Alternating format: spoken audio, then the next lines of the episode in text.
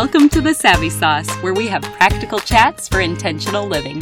I'm your host, Laura Dugger, and I'm so glad you're here.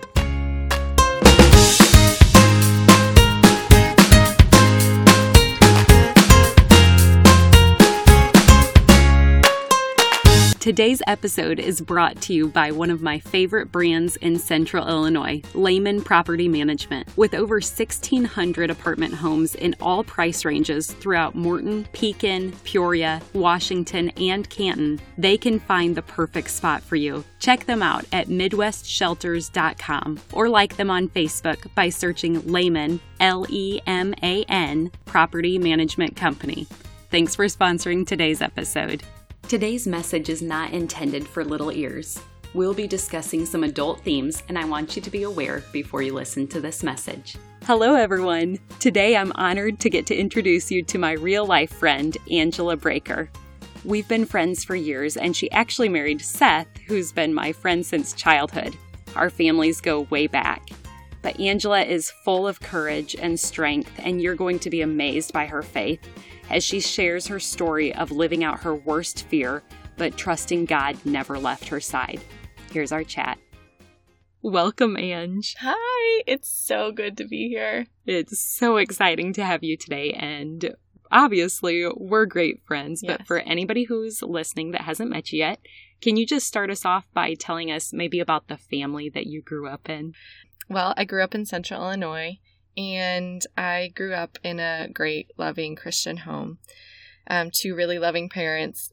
There was five of us, and I was the only girl. So I had four brothers. When I was in seventh grade, my mom was a nurse. She was leaving her shift at the hospital, and a car actually came up and it hit her as she was walking. And so she broke her neck. And it was a pretty extensive deal. She had to have surgery. And I remember going to see her in the hospital for the first time. And she was in this traction device. And as a seventh grader, going to the ICU is already scary. And then seeing your mom laying in bed, unable to move because these bolts are holding her head in place. It was just incredibly intimidating. And I think definitely stirred up a lot of fears. She had lost a lot of strength and had a lot of pain on one side of her body. And so she started physical therapy and it was in the hospital and she told the therapist she's like listen i got to get home to my five babies so i promise you i'll do good i'll keep doing therapy at home but you got to let me go home. So he released her and she was so diligent to do her therapies at home. But a couple days or a week or so after being home she had a stroke at home. And so the ambulance came and took her back to the hospital and she had to start completely over. There was a specific day I'll never forget where my dad and her had been working on getting her to walk to the end of the driveway. That was their goal.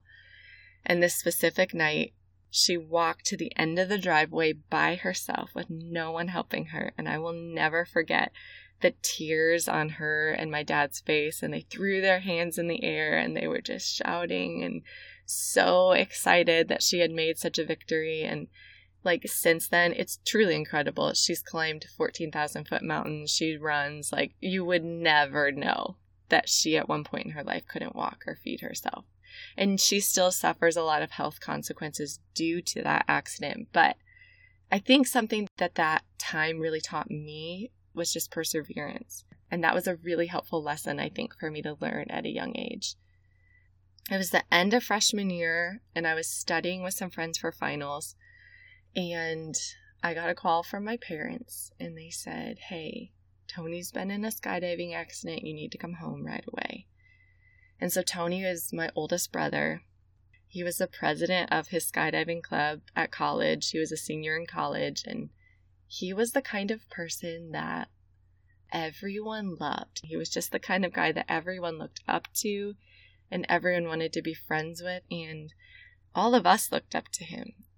So, anyways, we get this call he's been in an accident, and we all get back to my parents' house, and we're all waiting for more updates. And eventually, we find out that he he passed away, and to say that grief settled over our home would just be an understatement. And I think it was incredible to see how God comforted us in such tangible ways. And it was really personal ways. He knew where maybe we were struggling in our faith, or He knew what we needed in that time personally. And He just gave us so many tangible things that we cling to and we hold on to right now still. And we talk about Him all the time. We miss Him like crazy and we we just can't wait to see him again. And you know that you have that hope.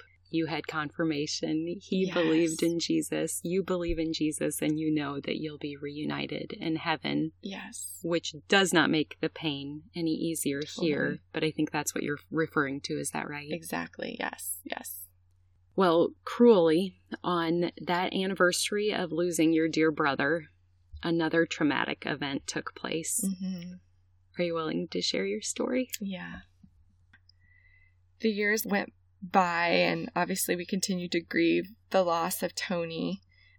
About five years later, I was a sophomore in college, about an hour from home, and I loved college. I felt like I had such great friends. It was so fun to learn just how to live with other people and learn the sense of independence. And I was just loving life. And I was just growing in my faith so much. And it was really exciting to me.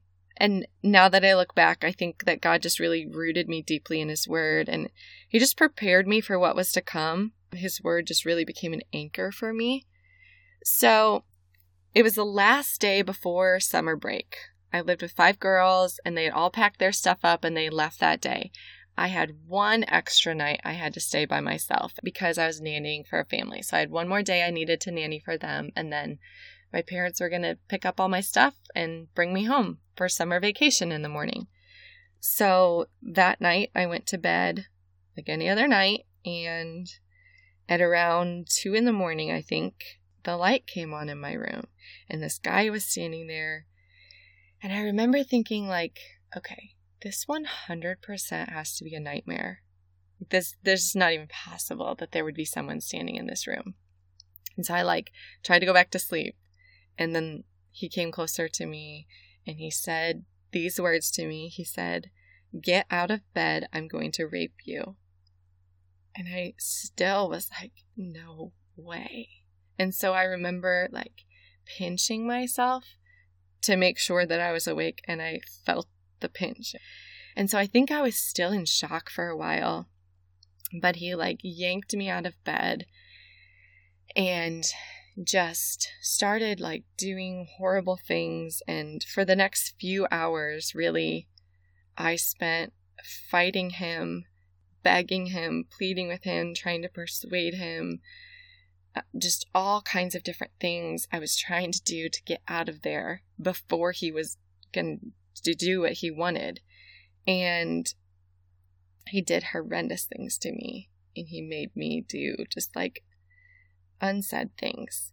And at one point, I almost got away. I was so close to getting out of that house. And he grabbed me by my hair and he pulled me back and he bit my hand so hard that there was a mark there for over a year afterwards.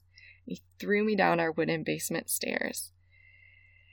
And I had already had a black eye at this point. I had already been beaten. He had told me I have a gun and I have a whip, and he had used the whip, and he had done pretty much everything up to that point. But when I got back up from the stairs, he had found a knife in the kitchen.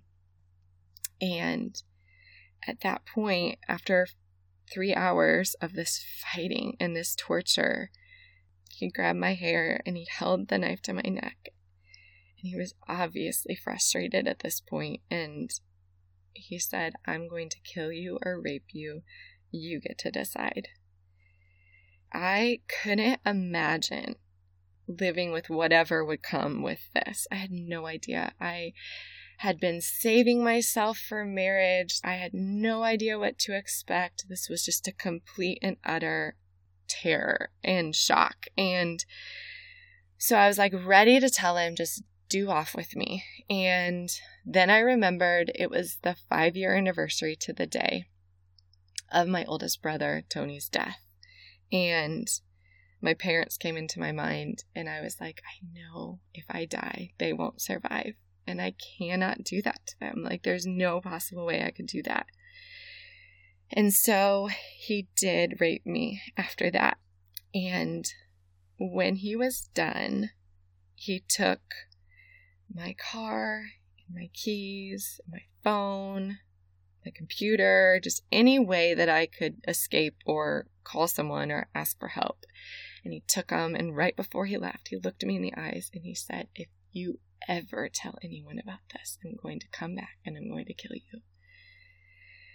So he left, and I was positive that he was going to come back and kill me. I just had no doubt in my mind that's what he was going to do. So I just sat there frozen for the longest time. He didn't come back, so I finally mustered up the strength to walk up the stairs. And I don't know why, but I just locked myself in the bathroom and I didn't even cry. I was just paralyzed in fear. I was just shocked. And I just wanted out. I just wanted out of that house so bad because I didn't want him to come back. And so I sat there for what felt like an eternity. And every creak and every crack that the house made, I was like, that's it. He's back. I have no chance. And he didn't come back. He didn't come back. So I finally was like, I have got to get out of this house. And so some of my best guy friends lived across the street. And I finally mustered up the strength. I opened the door and I looked both ways. And he had actually knocked down our fence. He had backed out of the driveway so forcefully. So I was like, okay, if he escaped that quickly, I don't think that he's watching. I don't think that he's here. And so I mustered up the strength and I kind of like walked along the fence as much as I could. This is about five in the morning. And I walked into their house and one of them was sleeping on the couch and he woke up when I came in and I just fell into his arms and I just sobbed. He had no idea what happened. So he started to ask me questions. He's like, Did someone break in? And I nodded. And he's like, Did they hurt you? And I nodded. And I just couldn't talk at that point. And he called the police for me. And then he called my dad, which was so hard because I had to tell my dad what happened. And I think that, I mean, I would imagine that that's like every dad's worst fear when he sends his daughter off to college that that could happen. And they headed to the town I went to college in, and an ambulance came and picked me up at this friend's house and took me to the hospital. And they did, you know, the whole exam and assessment, and all of that. And while that was happening, all of my brothers and my parents came to the hospital. And I remember seeing them, and I had never seen on their faces what I had seen then just the anger and the pain that they were feeling. And it tore me apart to see that. I think, though, at that time, I was just so relieved to be out of the house and to be alive. I couldn't even understand what just happened to me, except I just experienced such relief at that point to be gone out of the house. And so then the police made me walk through the house after the hospital. And I had to do a whole walkthrough of like, here's where this happened, here's where this happened, here's what happened in this room, and here's where the rape happened, and here's the knife he used, and here's all these things. And I kind of just felt numb as I did it. I just felt like a shell of a person. And so as the day continued, I just felt more and more numb. And we all went back to my parents' house and tried to eat dinner. And I none of us could eat. None of us knew what to say. None of us knew what to do. And they quickly got me into counseling and it was a couple times a week I was going to counseling and the counselor was incredibly kind and incredibly compassionate. But it was hard. I mean, it was hard to talk through these things and to face the reality that this is what happened to me. And so on the inside, I was just a broken, fallen apart girl. And on the outside, I just wanted to be normal. I remember telling my friends from the beginning, like, I'm tired of the enemy taking more. Like, I just want to move on with life. I want to feel normal again. And so I told my parents I want to go back to school in the fall. And they were like, Are you sure? You can stay home for a year. You know, we'll take care of you. And I know that it had to be incredibly hard for them to let me go back to school, but I just needed to do it. So I lived in a new house with new roommates. So it was kind of a fresh start in a way. And the neat thing was, I started the nursing program junior year. So it was a whole new group of people that knew nothing about what happened to me. So this whole thing was in the newspaper, and I kind of just felt like I walked around as that girl that that happened to. And it kind of always felt like the white elephant in the room. And it was just really hard to live under that label. So when I went to nursing school, no one knew anything and I got to start fresh. And so it ended up being a very good distraction for me because schoolwork was hard and it demanded all my time and attention. And I think that was God's grace. Somehow I ended up passing nursing school, and I don't know how because in itself it was hard. But then I continued to go to counseling a couple times a week. And, you know, I'd commute to go to counseling and then go back and be like a normal college girl with my friends, youth group, all that kind of stuff. And it was just this weird life I felt like I was living and almost this hidden grief because it's a hard thing to talk about. I ended up having my first panic attack when I went back to school in the fall. I was waiting for my roommate to come home, and I was sitting in the driveway, and this guy was walking up, and he didn't do anything. He was walking towards these apartments behind our house, but I just, I had never had a panic attack in my life up to that point, and I was like, what is happening to me? I can't breathe. My heart is racing. I'm sweating. Like, what is going on? And so my roommates were really gracious with me. I think I was probably a little bit clingy to them, and I probably was like, When are you going to be home? I need to know when you're going to be home. But they were really gracious. So in that first year afterwards, I actually ended up getting engaged as well. God was really gracious to me in that just first year. And some of it, I'm like, I think some of it, I buried it and was like, I just want to be normal. Though I was still going to counseling, I was dealing with it. I also think part of it was just this grace that He let me ride out on for a while and He didn't make me work through all of the layers at once. I think if I had known at that time what was coming for me to work through, I wouldn't have been able to handle it. And so I was told that whole first year this isn't going to go to trial. You don't have to worry about that. They have so much evidence because they had caught him the day that this happened. So he was in jail. They had all the evidence. They're like, this is a done deal. It's not even going to go to trial. Well, it did end up going to trial. So I remember when they told me that, and I was like, okay, but I don't have to go testify because they're like, it's going to go, but you don't have to testify. And then they're like, so you actually do need to testify now. And I was pretty upset about that. Didn't have a clue what to expect. I was really naive to the whole court process. I mean, I was in my junior year of college, so just never really dealt with that before. And they prepped me the best they could, but I don't think I could have been prepared for what happened in that courtroom and just, I would say, the trauma that I experienced in that courtroom. And I only went one of the days, so the trial was a week long. They said you only have to go the day you testify. So I was like, okay, then I'm only going to go the day that I testify. And so they told me I had to look at the guy, the perpetrator, and I had to identify that this was him. And I had not seen him since he left my house and told me he was going to kill me. So this was the first time that I had to face him and look at him. And of course, I've had all these flashbacks in the past year of what he looks like, but to actually see him in person was so hard. So I looked at him once. I said, Yes, that's him. And then I never looked at him again that whole time. So that was really hard, but I actually think what the hardest thing was was the defense attorney. I was not prepared for what it would be like to be on the stand and to be lied to and lied about and not be able to defend a single word. And they prep you for that and they say, you know, you can't object on your own, you can't stand up for yourself. And I was like, okay, well, surely, like, if this is a done deal and like we have all the evidence, no one's gonna like rip me apart. And I was wrong. I was very wrong. He had all these lies he said about me, and it was just, he he had said like we met up at a party and that this was consensual and I wanted this and I was having to keep my mouth closed the whole time.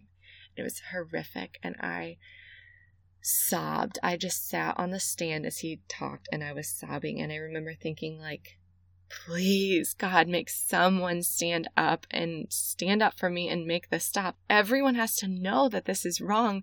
Why isn't anyone saying anything? Why isn't anyone standing up for me and just saying stop it? This is ridiculous. And eventually they did and I walked out of that courtroom and I was shaking so bad I could barely walk.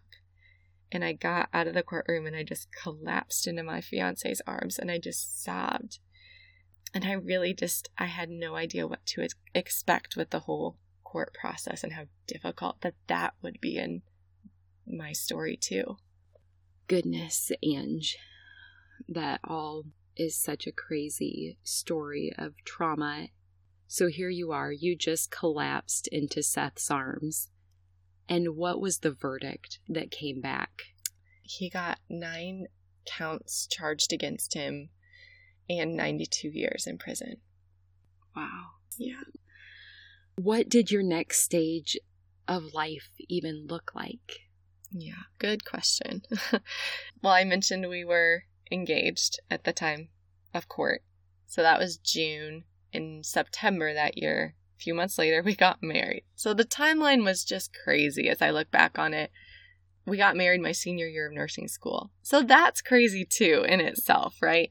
So for me and for Seth, we really, really worked hard and wanted our first year of marriage to be good. We didn't want it to be ruined by this, tainted by this, and we were just super determined to have a normal first year of marriage and we did premarital counseling. There was obviously challenges, flashbacks and fears and things that I'd worked through. It didn't just go away, but we had a wonderful first year of marriage. And year two of our marriage is when things really started to get challenging. I graduated nursing school. I had my first job as a nurse. We moved to a new rental at this point, and we started just fighting and we didn't know why. We could not put our finger on why we were fighting so bad. We'd be up until two or three in the morning and we'd just be in this crazy cycle, and neither of us handled it well at all.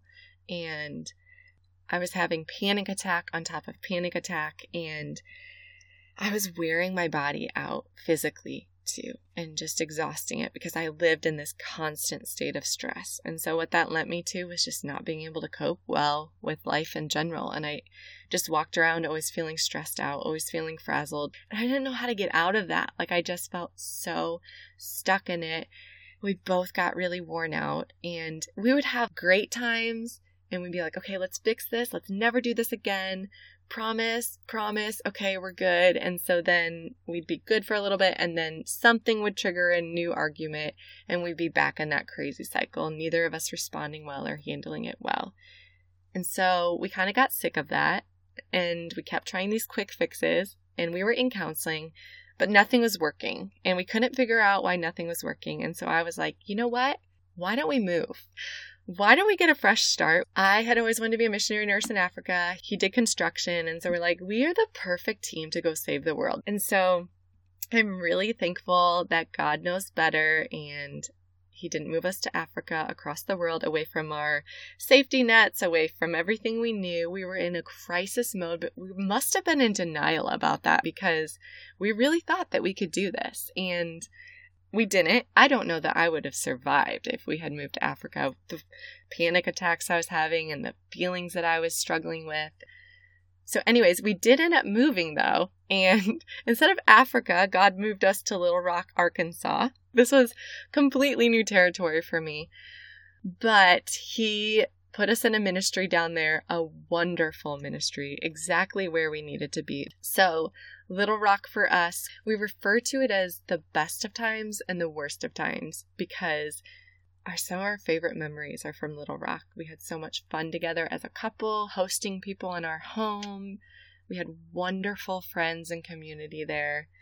And we hurt each other really bad there. And our crazy cycles didn't go away when we moved. The idea that we had that moving would fix everything, it didn't. surprise, surprise. Now we were away from everyone we knew and the people that we went to when we were in these crazy cycles. And so we were on our own.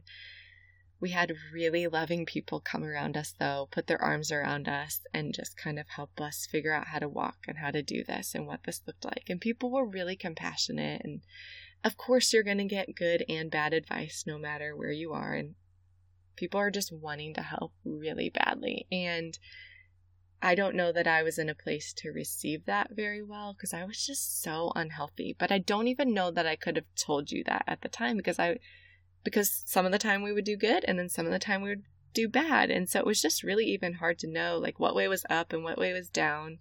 So anyways, our time there was wonderful and really hard. And I think God used it to save our marriage and just teach us a ton about Him. We grew in our faith a ton. But ultimately, after a couple years there, we had to make a job decision. So we ended up deciding to move back to where we came from. Seth got a different job than he had previously had.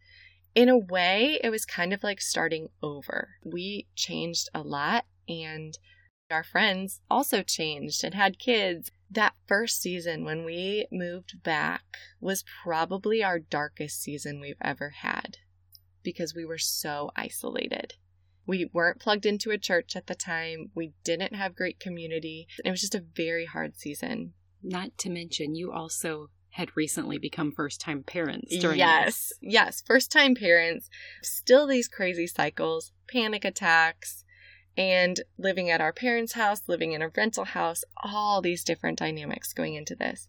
And I remember going up to Seth one night, like, I really do not think we're going to make it if we don't go back to counseling. We have completely fallen apart. We were bitter, we were cold, we were callous at each other, and we just had so much hurt built up that we were just weary of working through it because it kind of felt like everything we've tried hasn't worked. So, what else is there to try? And so I was like, well, we haven't tried counseling here, so maybe we could try that and see if that helps. And so he ultimately said yes, and we went to counseling, and it was just what we needed for our marriage at that time. And the counselor was incredibly kind and incredibly wise. We always joke. He probably could have told us a lot more on that first time we met with him, but he patiently waited until the right times to kind of tell us the things that we needed to hear, and they hit really well at the times he said it. We started to feel hope again. It wasn't easy, it was hard, but we started communicating better, feeling hope again, and getting to a better place. And I think something for me that I learned was that I was wrestling a ton with shame. That this was all my fault. I was to blame because I brought this trauma into our marriage. And yeah, Seth knew about it when he married me, but I still brought it into our marriage. And I'm the one having the panic attacks, and I'm the one that's causing all this grief, and I'm the needy one. And I think I was just realizing how much I was wrestling with just the weight that that shame held on me. And our counselor just really helped us to see, like, yeah, of course, the trauma plays a big part in your relationship, but you're also just two individuals who sin and make bad choices. And that was one of the most freeing things that we had ever been told in all of our counseling. It's kind of ironic. Being told, like, hey, you're a sinner was one of the most freeing things that we had ever been told because we didn't feel powerless with that. There's a remedy for sin, and so we can do something about that. And so that really started to just kind of build some momentum for us. And then at that same time, God really brought some sweet community into our lives. And they were friends who came alongside of us and they said, We're not going to let you guys go. We're not going to let you guys give up. We're going to keep pushing, keep believing, keep speaking truth into you. We got plugged into a church and we had really sweet friends that came around us. And I think, you know, one thing we learned from our counselor then is we had been striving so long to find this quick fix. We just wanted something that would make it all stop and make it all better, and we didn't have to do the hard work and put in the hours and put in the time and the tears. And we just wanted something that was easy. And we learned it's actually going to be a journey, and God heals us one degree at a time. And oftentimes, we don't recognize one degree of change in a time, especially in your spouse, right? Because sometimes, unfortunately, that's the person we could be the most critical of. And so it's taken a lot of grace and a lot of forgiving each other for the things that we've said and we've done that have just been really hurtful and really painful. And yet, God continues to redeem and to heal and to work in that. And you mentioned when your counselor told you that part of this was sin. Yeah. And you said there's a remedy for that. Can Yeah. you elaborate on what you mean? Totally. So, Jesus mm-hmm. is the remedy for sin. And, you know, we know that Jesus died on the cross and we're forgiven because of that. We, we have to make the choice to accept him into our lives and to believe that that's true. But continuing to hope in that. And the remedy being, you know what? We can ask each other for forgiveness. We can say, I'm sorry. Will you forgive me for this? And because of what Jesus did on the cross, we can forgive each other. And there's grace that helps us to do that. And we don't have to stay stuck. And I don't mean that as a blanket statement that it's easy. It's really hard to confess, especially to your spouse, that you hurt them and to ask them to forgive you. And we could either choose to obey what God's word says to do, and He blesses that, right? Or we could choose to sin and then face the consequences of that. But that choice lands on us, and God's given us that control to make the choice in that moment. Am I going to choose the right thing, or am I not going to choose the right thing to do? That seems like that is truth that set you free. Totally. Yes. Hey, friends, I just wanted to give you a quick reminder that we're asking for ratings and reviews on whatever platform you use to listen to this podcast. If you would be willing, could you also hit subscribe to the podcast and share this with a friend? Thanks for listening. Now back to the show. As you reflect back, was there anything that marked a turning point or hope in your journey? So I would say yes and no. For me, there weren't a ton of these Ebenezer moments where I was like, oh, look how God showed up. That was so huge. Now I can do this. Did I experience his faithfulness? Oh, yeah. Did I experience him comforting me when I was in the deepest pit I could ever imagine? Oh, yeah. I found such comfort in music. I would be like, that's what I'm trying to say, but I've never been able to like express it before. I found such comfort in the Psalms. I think I camped in them for like two years. And I'm wired a very emotional and kind of sensitive person, anyways. At times, I was a total mess emotionally and didn't know what to do with those emotions. And I think when I read the Psalms, I was like, I'm not the only crazy feeling person out there. Look at how he wrote and look at the words he described. And that's in the Bible. So if that's what he's saying, okay, I'm a human being and I'm experienced deep grief and despair. And yet he always turned it back over to praise. The writer in the Psalms did. And I think it just taught me how to walk grief by studying the Psalms. You know, it's okay to sit in the pit. It's okay to despair. It's okay to ask God why and to ask God, stop, make my enemies stop and make these nightmares stop and all of this. But then at the end of it, whenever the end of it is, whether it's that day or that season or whatever it is, coming back to God and being, but you are good and you are faithful and you always will be and you always have been. And I don't get it and it doesn't make sense to me, but you are. I would say one of the biggest Ebenezer moments for me, though, was last year. Did something called Take Back Day, and you were there, so you know all about this. But I was really wanting to do something for the 10 year mark that kind of put a stake in the ground, and in some ways was just like, look, I survived. This has been so hard and there was times i literally wanted to die and did not think i was going to make it and i did but i didn't on my own. It was by the grace of god and this army of people who have come around me that i could stand there and say it's been 10 years. And so i wanted to do something memorable. I sent an email out to a bunch of friends and family who had really walked intimately with me in this grief and in the pain and the messiness of it all. And we stood in a circle across from the house that the assault happened in and just remembered, prayed, worshiped, we shared what God had done in a, lot of our hearts through this. And I think that that's something that I forgot throughout the journey. Well, this didn't just affect me, this affected my friends I went to college with at the time, my family, the friends that walked with me the years after that, the current friends. This affected everyone in a different way. And so to give people the opportunity to share and to kind of give it back to God. And we called it Take Back Day because when I was planning this whole thing out, I was talking to my husband in the kitchen and I'm like, I don't know what to call this thing. He's like, How about Take Back Day? And so there's a song that we love that a line in it says, We're going to take back what the enemy has stolen. And there was just so much that he had taken from me. And to be able to put a stake in the ground and to say, you know what, God, through it all, you are so faithful. And through it all, as hard as it's been, I can still say, you're so good. And I believe that. And I don't know what the next 10 years holds, but if I can look at how faithful you've been to me and how you've sustained me and your grace has met me in the deepest places, then I know I can trust you for the next 10, 20, however many years I get to be here. And so at the end of Take Back Day, I had two balloons one for my brother, because it had been 15 years since he died. And then I had one balloon for me.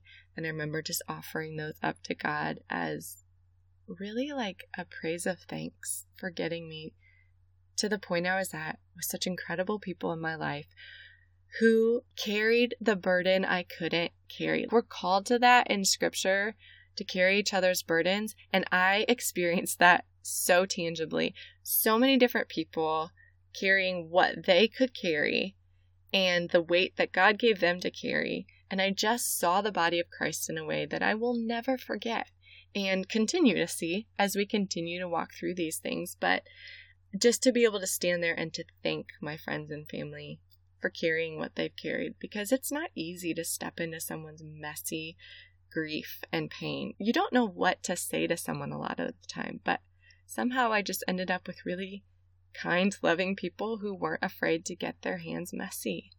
Well, it was an honor to get to stand with you that night and witness Take Back Night, where your sole focus was to give God the glory.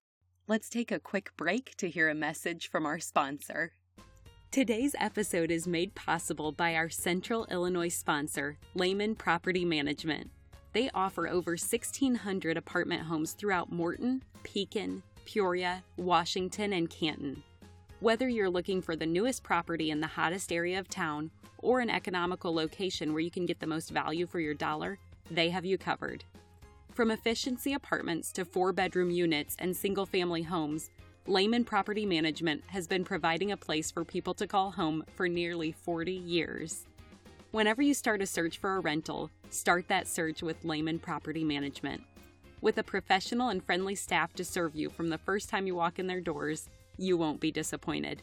Check them out at MidwestShelters.com, and there you can search for their different communities. You can also like them on Facebook or call their leasing office at 309 346 4159.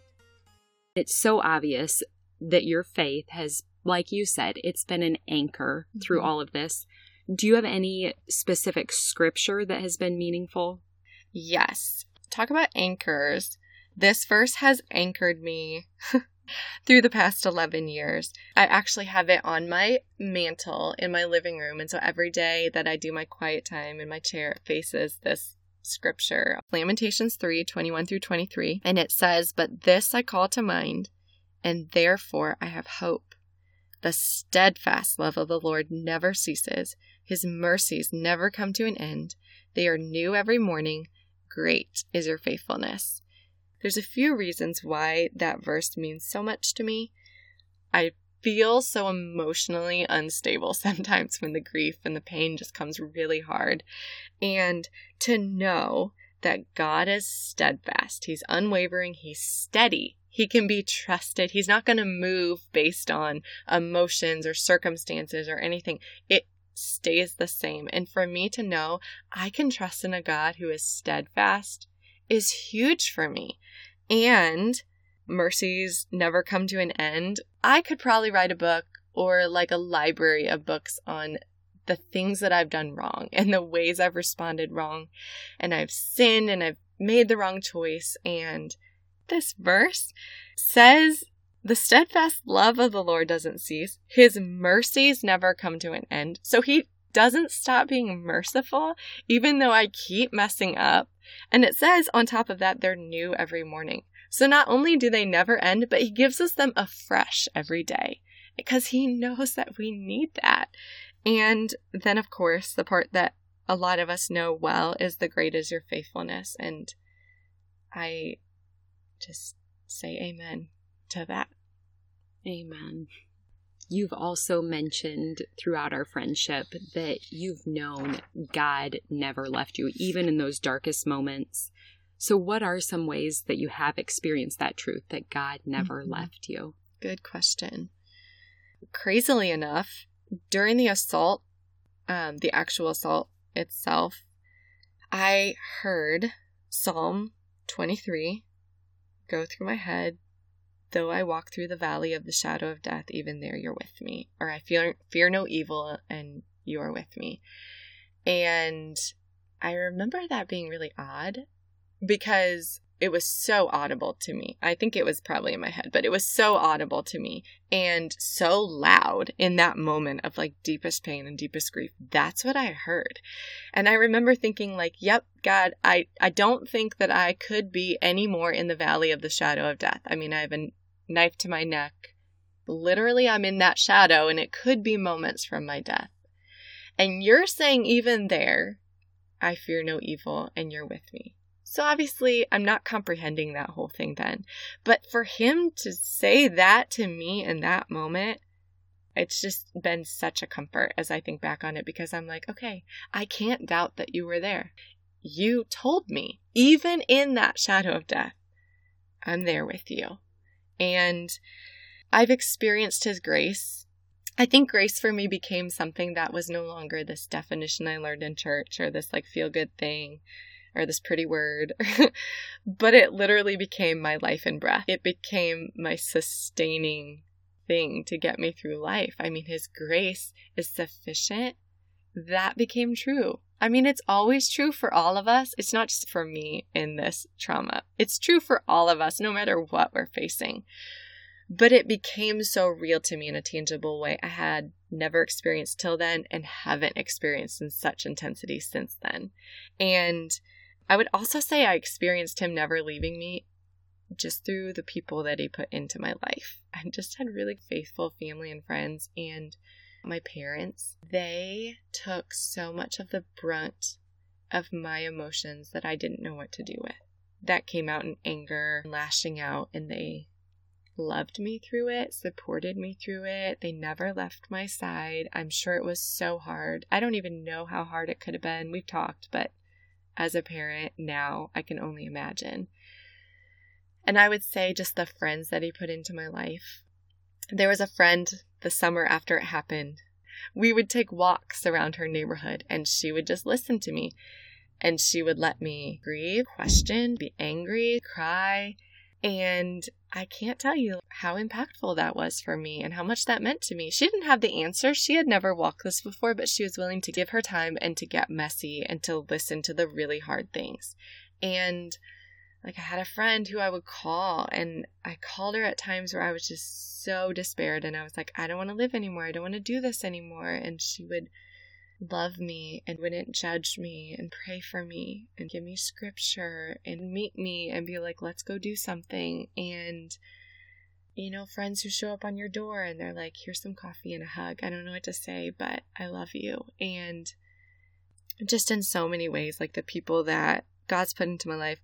Obviously, my husband is an example of God not leaving me because I've experienced that tangibly through him. It's been messy, it's been hard. We've both messed up a lot, but the thing that keeps amazing me is he loves me at my worst and he keeps believing in the work of Jesus in us because the Bible says, and we're going to believe that. And the people who have entered in they are, have not been perfect by any means. Of course, they've messed up. They said the wrong thing at the wrong time. I got offended.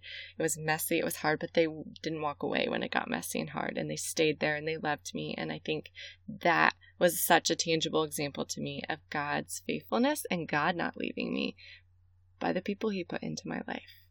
Wow, what a good reminder today that each of us, with just our presence and our love and not judging, we get to display that. It's huge. And I would say enter in the mess and love the person. Just tell them, I might say the wrong thing at the wrong time. Can we promise to be gracious to each other? Because I want to be there for you, because I care about you. And I bet that that would mean a lot to that person. That is so well said. What hope do you want to offer someone today who's currently struggling with their own form of grief? There were times where it hurt so bad that I quite literally felt my bones ache. I thought I was just going to explode from pain. It hurt so bad. And you might feel hopeless. And I would just say to that person, hang on. Don't trust your emotions and hang on because I promise the morning is going to come. It comes every day. You're not going to feel paralyzed forever. You're going to take a deep breath again. You will feel hope again. If I could only offer one thing to someone, it would be Jesus. And I 100% can tell you I would not be here today if it was not for Jesus and His grace. And I mean that from the depth of my being. He is as real as real is, and He is faithful and He's loyal and He can be trusted. And I know that a lot of people have been let down, and I know a lot of people have been hurt, but you can trust Jesus. And He's really kind. I think that surprised me I expected him to condemn me, or I expected when I approached him that I would feel shame. I was surprised at his kindness. I think you're going to be surprised at how kind and good God is when you encounter him and when you ask him and when you approach him. I can tell you this from personal experience. And he says to cast your cares on him because he cares for you. And I would also say Shame doesn't have to be your identity, and fear doesn't have to be your second skin anymore. I would challenge you to learn what God says is true about you, and I would challenge you to learn what God says is true about Him. And I think if you can get those two things right, it's going to change a lot of things because we tell ourselves things, people tell us things, culture tells us things that aren't true about us. And that's the label, the identity we put on ourselves. And we shame ourselves and we live under that label. But you get into the Word and you read what God says is true about you, I think you're going to be pleasantly surprised. And so, you know what I do? I cling to this verse in 1 Peter 5. And it says, After you've suffered a little while, the God of all grace, who has called you to his eternal glory in Christ, will himself restore, confirm, strengthen, and establish you. Wow, Ange, that's beautiful. And now that you've been married for 10 years, you have three children. What does your life look like today? When you first asked me to do this, I said no because I was like, Laura, I'm too messy. I'm not where I want to be to do this kind of thing yet. I remember one time a couple years ago I was getting ready to speak at this retreat and my I was telling my sister-in-law, I can't do it. I'm such a mess. Like we're falling apart. She looked at me and she's like, "No you get up there and you tell everyone you're in the woods like them. And you tell them you know what it's like to be suffering and to struggle and to have hard days because you're walking it right now. So I hope that this can offer that to someone else. But yes, three littles at home, five and a half and under, and my husband Seth and I, we are in counseling right now. And honestly, I anticipate to be in and out of counseling for the rest of my life. And we're both very big advocates of counseling. We really highly encourage it because I honestly think everyone could go at some point in their life because we're all human and we all struggle. And so why not ask for help when you do? He is a really, really good man, and I'm really thankful that he has stuck with me and somehow seen the good that there is. And he is definitely the biggest cheerleader that I've got, and I'm really thankful that he is mine just getting to be friends with both of you, Mark, and I love you, love your family so excited to see you guys work through this and you pursue hard things mm-hmm. because you are really all about growth. And I think it challenges people around you mm-hmm. to not settle for being complacent. And Ange, I just admire your bravery, your courage, your joy that can only be from the Lord. And mm-hmm. people that don't know you maybe have already picked up from this from listening to your story, but there is no friend like you. You are so loyal. You're so celebratory of others. I just love you so much, and Aww. I really appreciate you thank sharing you. your story for encouragement with everyone. So, thank you. For years now, you've prayed about sharing it whenever there was an opportunity mm-hmm. to give God the glory, and you've certainly done that today. God does turn our mourning into laughter, mm-hmm. and today we've shared some tears, but we're going to share a little bit of laughter too. so we're going to close out on a much lighter note. We are called the Savvy Sauce because savvy is synonymous with practical knowledge. So, Ange, final question today. What's your savvy sauce? My savvy sauce is my walks.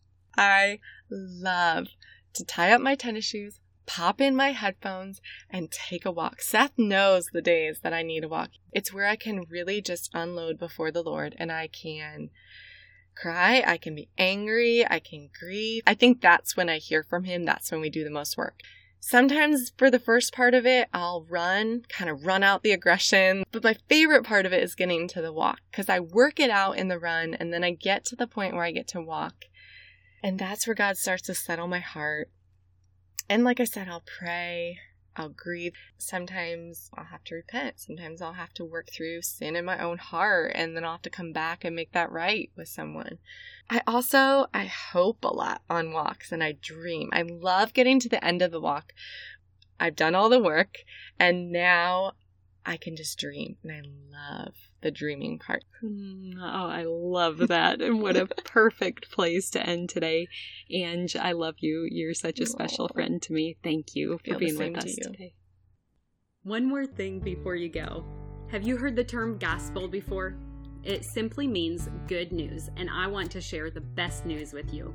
But it starts with the bad news. Every single one of us were born sinners, and God is perfect and holy, so he cannot be in the presence of sin. Therefore, we're separated from Him. This means there's absolutely no chance we can make it to heaven on our own. So, for you and for me, it means we deserve death and we can never pay back the sacrifice we owe to be saved. We need a Savior. But God loved us so much, He made a way for His only Son to willingly die in our place as the perfect substitute. This gives us hope of life forever in right relationship with Him. That is good news. Jesus lived the perfect life we could never live and died in our place for our sin. This was God's plan to make a way to reconcile with us so that God can look at us and see Jesus. We can be covered and justified through the work Jesus finished if we choose to receive what he has done for us. Romans 10:9 says that if you confess with your mouth Jesus is Lord and believe in your heart that God raised him from the dead, you will be saved. So would you pray with me now? Heavenly Father, thank you for sending Jesus to take our place. I pray someone today, right now, is touched and chooses to turn their life over to you. Will you clearly guide them and help them take their next step in faith to declare you as Lord of their life? We trust you to work and change the lives now for eternity. In Jesus' name we pray. Amen. If you prayed that prayer, you are declaring, Him for me, so me for Him. You get the opportunity to live your life for Him. At this podcast, we are called Savvy for a reason. We want to give you practical tools to implement the knowledge you have learned. So, you're ready to get started? First, tell someone. Say it out loud. Get a Bible. The first day I made this decision, my parents took me to Barnes & Noble to get the Quest NIV Bible, and I love it. Start by reading the book of John. Get connected locally, which basically means just tell someone who is part of the church in your community that you made a decision to follow Christ. I'm assuming they will be thrilled to talk with you about further steps, such as going to church and getting connected to other believers to encourage you. We want to celebrate with you too, so feel free to leave a comment for us if you made a decision for Christ. We also have show notes included where you can read scripture that describes this process. Finally, be encouraged. Luke 15:10 says, "In the same way I tell you, there is rejoicing in the presence of the angels of God over one sinner who repents." The heavens are praising with you for your decision today. If you've already received this good news, I pray that you have someone else to share it with today. You are loved, and I look forward to meeting you here next time.